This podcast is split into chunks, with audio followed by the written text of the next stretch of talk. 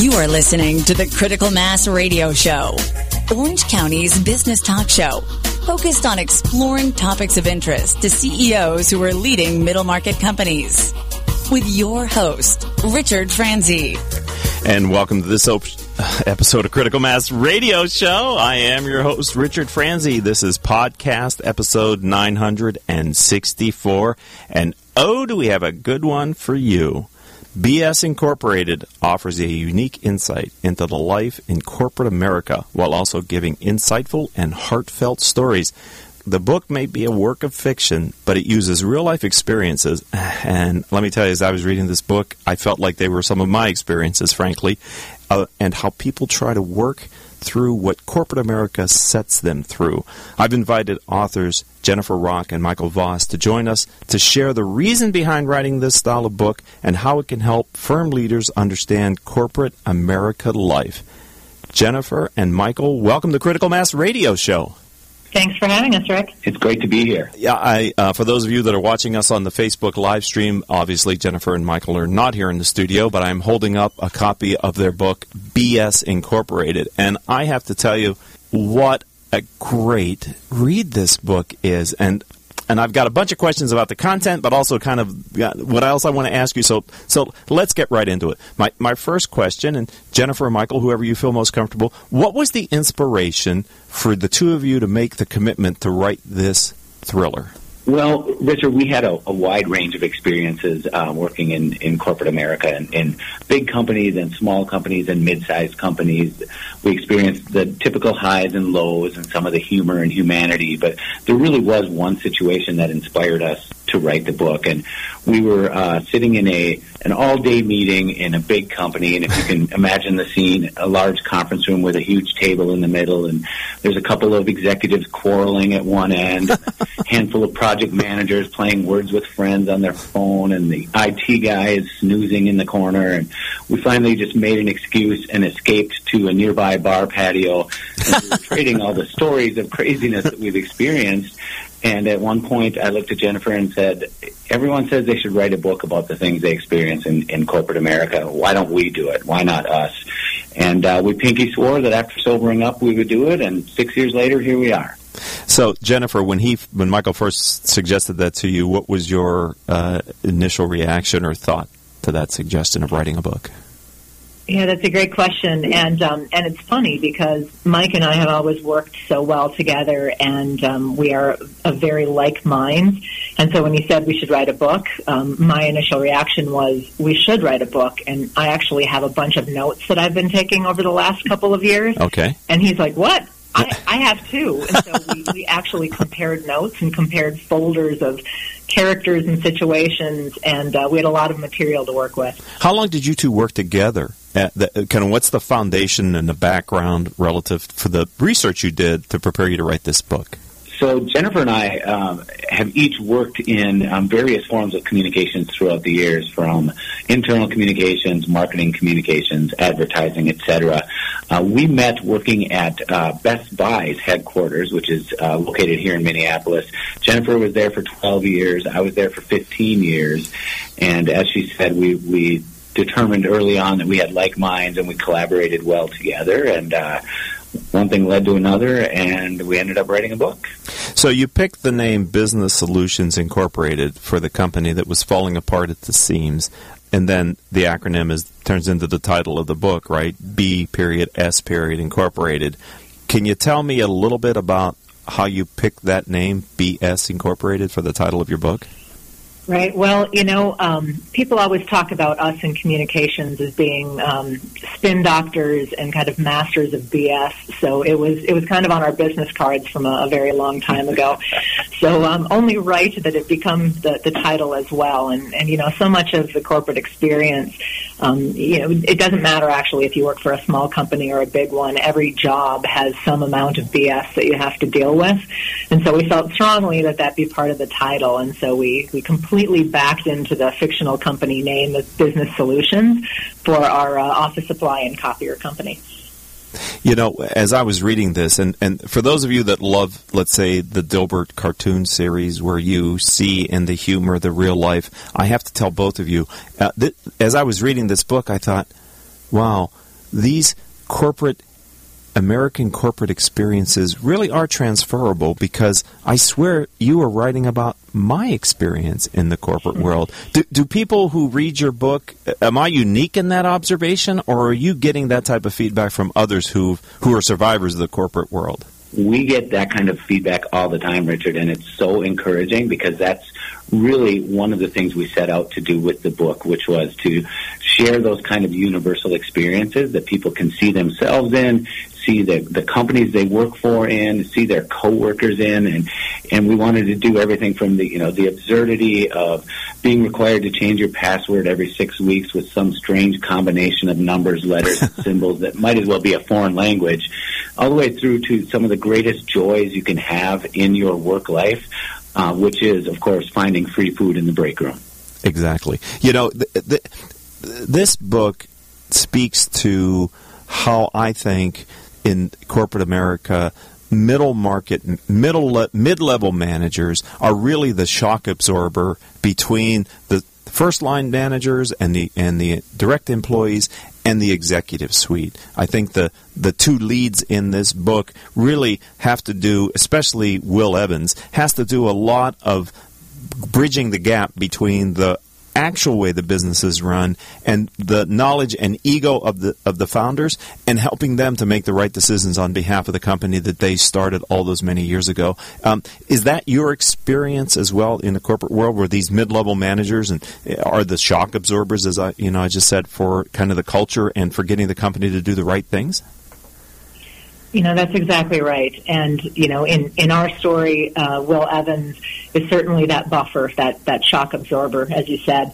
And, um, and we really wanted to put a spotlight on everyday heroes and and Will is certainly uh, a great example of that. Um, he is definitely the bridge between the executives and the the frontline employees, and and often there is no bridge between the two. And um, you know, it, Will is that is that everyman. He is that corporate employee that that you want to work for, that you want to work with. He's the guy who tells the great stories at happy hour, and he's the guy who toils behind the scenes with um, with very little credit in the end. And I think that kind of encapsulates a lot of middle manager corporate experience right there.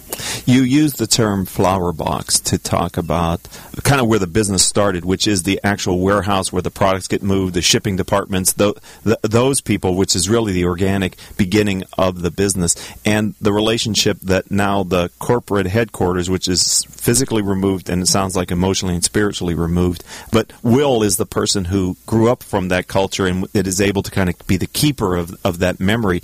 Um, is that experience, was that purely fictional, or is that sort of brought into life from your direct experiences of, of how maybe some corporate uh, organizations are run? First of all, Richard, thank you for picking up on that because to us that's such an important part of the story that the, the role Will plays in trying to bring together the, the warehouse and the, the corporate offices. Um, and it, it, really is based on um, some true to life experiences, one of which both Jennifer and I had in working at Best Buy, in which the store employees were very often forgotten and overlooked, and those are the people who really make make the business go. And then I had, um, prior to working at Best Buy, while I was going to school, I worked in a warehouse of an office supply company that is wow. loosely uh, the basis for uh, Business Solutions Incorporated. And there was really something powerful about coming together as part of a crew and those relationships you would build um, and, and sort of that simple, honest work that we wanted to represent as well. So we kind of melded those two things together into, as you said, uh, what the what the people in the story call the flower boxes or the warehouses, and and really try to shine a light on that type of culture. Well, uh, and I think it, it was interesting how the problem of the companies not growing and the pressure on the founders to show growth so that they're multiple and so that their stock price, etc., the things that public large public companies get pushed under their direction was to create a entirely new business around consulting which you guys called I'm going to try to say this right. Uptelligence. Am I saying that right? That's correct. Yeah, and I thought, wow, that is such a generically perfect name for one of these corporate initiatives, right? I, I, wouldn't doubt if some people grabbed this and used it inside their own companies uh, because it's it's like perfect, you know. Oh, we knew we should have trademarked that. Exactly. how, how did you come up with that term? I mean, where did that come from? That came from many traumatic experiences that we had working on large nebulous projects in corporations. Um, you know, we, we call it a word merger. It's the unmistakable calling card of great big, um, you know, big four, big six consulting companies. Right. Um, where you take two perfectly good words like optimum and intelligence and you squish them together into something that's, you know, a word that's suitable to put on a t-shirt or a coffee mug. and it strikes me that the people who come up with it are really proud that they've just created like this new word that is should be everybody should immediately uh, want to change all of their past behavior because they've come up with such a cool sounding word, right?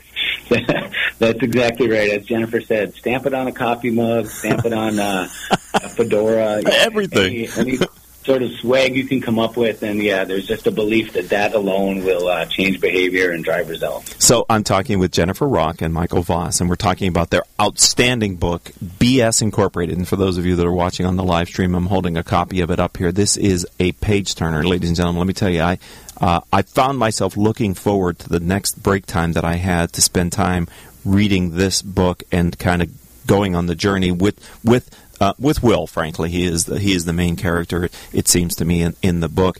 Um, you your treatment of consultants is not very well. It's harsh is too strong of a word. Accurate, I, th- I, think accurate is, is a is a good word, but it's it doesn't put them in the best light. Can, can, can you share a little bit because you, you just you just didn't do it with one consultant, but later in the book there's a, there's another consultant that comes in to help with the restructuring, and, and they too get a treatment from you both that is less than kind. Can can you share a little bit about um, about your view of that and how that those two entities made it into your book? Sure. Um, well, first of all, let me say with the caveat that in real life now, um, since we have left corporate America, um, Mike and I are consultants. so let me be very clear that we are amongst that world, and okay. we have no personal personal issues with consultants. We are some.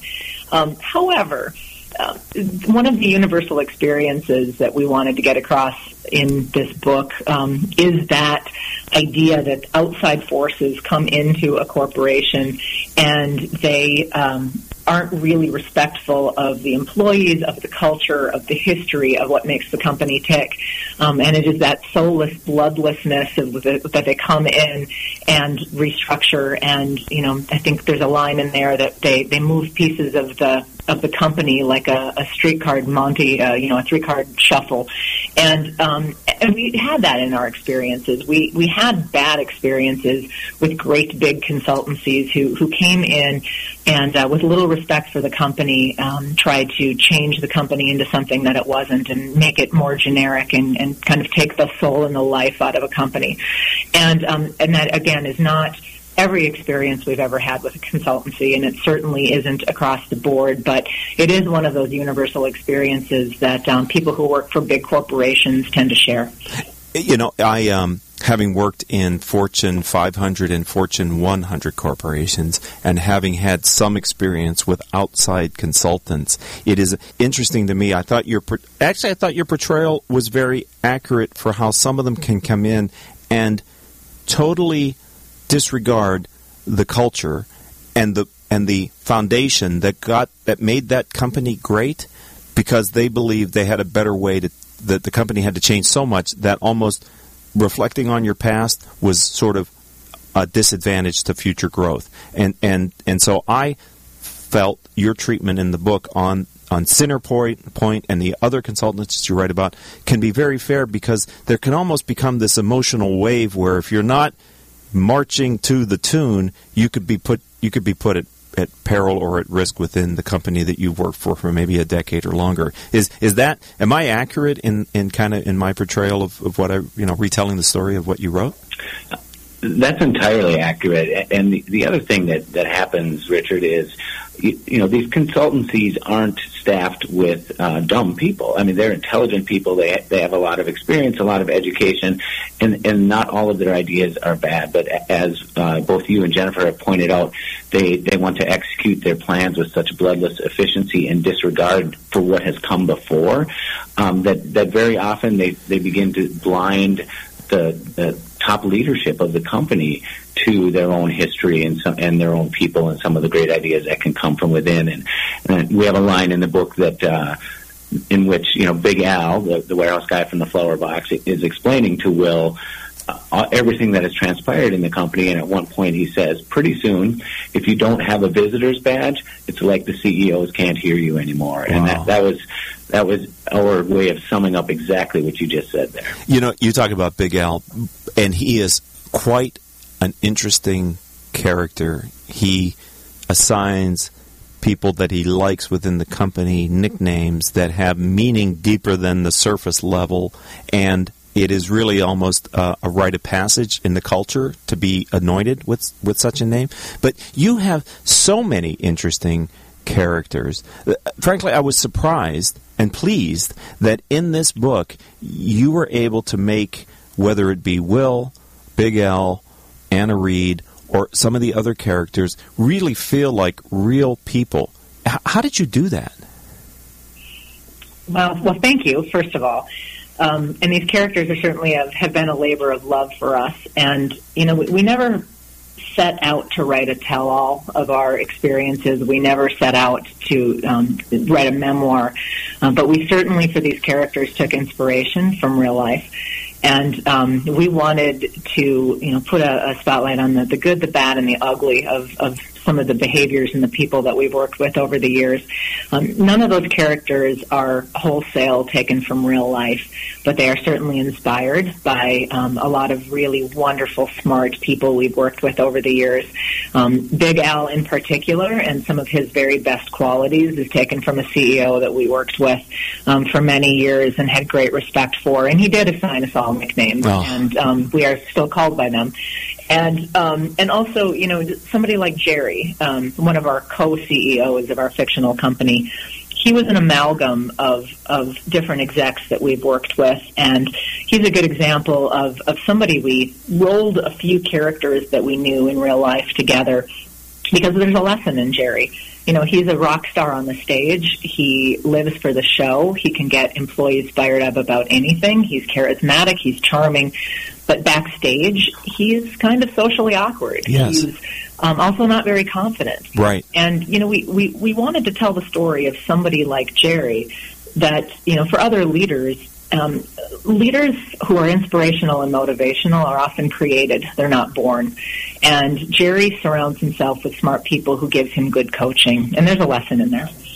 This book uh, um, uh, I cannot recommend this book more highly than I do if you are either a student of corporate culture, a, uh, a survivor of corporate culture, or someone who just enjoys a novel that is written with really a good story as well as well developed characters. So um, I think it is rare, frankly, to find a business book like BS Incorporated by Jennifer Rock and Michael Voss that is thrilling to read, but yet feels somewhat biographical at the same time. So I, I, really think you guys nailed it here. You you you introduce early a character from the outside, Anna Reed, and, and I, I, love the way you you kind of bring her in, sort of almost you know, as this outsider who who appears to be one thing, but through this through the book, you really do see layers to her. Um, was was that planned, or did that kind of just organically happen as you were writing the book? Was that was that one of your original plans? Was to bring her in as in one way and reveal her in more detail throughout the book, or did that just happen during the writing process, guys? Our original plan with uh, the character of Anna was definitely to bring her in as an outsider because we wanted to contrast Will's experiences where he had been working for the company his entire career and then what it's like for someone like Anna to jump onto this speeding train and try and figure out what's going on with this company that's moving so fast and everyone is speaking its own language. But the, the truth is, Richard, the multi-layered Anna uh, evolved over time, over multiple rounds of edits to the entire manuscript. Um, some really good insight from some smart editors uh, that we worked with that helped us really flesh her out more and make her um, start out to be a certain way and really, as you said, just as you said, um, begin to see deeper layers and maybe more going on with Anna than first meets the eye. You know, she comes in very confident in in every way. From dress to attitude, to the way she commands the room, to her own internal self talk. And one of the lessons that I learned from this, and I don't know if that was intended by you both or not, and, and tell me if it wasn't, but I, I took it away from that, is that even someone who historically is a, is a rock star can be pushed off their game if they go into a culture that is so under stress that it even then undermines that own their that, that individual's confidence. Like they become a product of the environment that they're in. Was that, is that a fair assessment of sort of Anna's character through the story? Um, that's a brilliant assessment, actually. Um, so, yeah, Anna um, very much, you know, is, is based in, at least in part, in um, me starting out in my career and feeling like, you know, I, I had to prove something and be the smartest person in the room, especially, frankly, in some male-dominated industries right. which I worked. Right. And, um, and you know, you can, you can come in with your good self talk and all the confidence in the world, but everyone has a breaking point. And, you know, I think Anna would say that Business Solutions is a very insular organization, and um, you know, at one point she describes Will as kind of um, rising up through that organization in kind of a, a safety cocoon, and she's had to fight for everything. And so, um, it's a different environment, and she comes from a very different perspective um, than inside of that company. And so, um, so a very astute observation. Thank you for that. That um, yeah, everybody has their their breaking point, and um, and you know, it, it's it's just a uh, it's a tough thing to be a new employee in such a stressful company. You're right, and and um, it is hard for a new hire to come into a company and to make a positive impact because whether uh, you realize it or not, unfortunately, there are people in the company who really don't want you to succeed for whatever reason, and they're out the gun for you, sort of wait you out, especially if it's the kind of company where new hires come in and they don't last and they don't succeed. The culture learns, well, we'll just wait you out because, you know, you're not going to be here in five years or something. So I thought I thought the treatment that she got in, uh, and the promises that were made to her, and the way that she was treated was really not at all fictional. It was fact based. It was just the names have been changed to protect the innocent, or at least you know change the environment a little bit. I, I really. Um, so, ladies and gentlemen, you have to read the book to find out how this book ends. So I'm not going to I'm not going to give that away because no spoiler alert here. But I can tell you, I, I felt a very strong desire to read the sequel to this book. Is there one planned?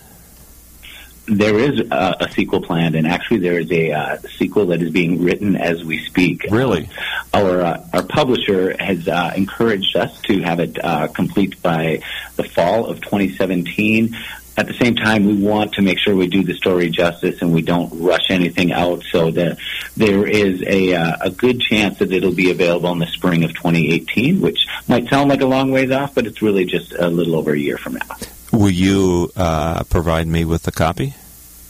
Cause we we absolutely will okay. provide you with a copy. Okay. Um, we we love how you've picked up on uh, all the, the sub themes that we've we've layered into this story. So uh, you will be the first on our list. Wow. Wow. I, I um when I saw the picture on the back of the jacket and I saw the main characters, I thought, hmm, is this somewhat autobiographical or is this, you know, not somewhat autobiographical? And I'm getting a sense from this interview what the answer to that question might be. But I I have to thank you for this must have taken you two I can't imagine, first of all, collaboratively writing a fiction book like this, and then having outside voices, as you said, with editors and people who are well meaning, but I know how that can be. You think you've got the paragraph or the chapter done, and you get it back with more homework to, to do it right or better the next time. So the fact that you're willing to put yourself through that again for our benefit is much appreciated here on Critical Mass Radio Show. If someone wants to buy BS Incorporated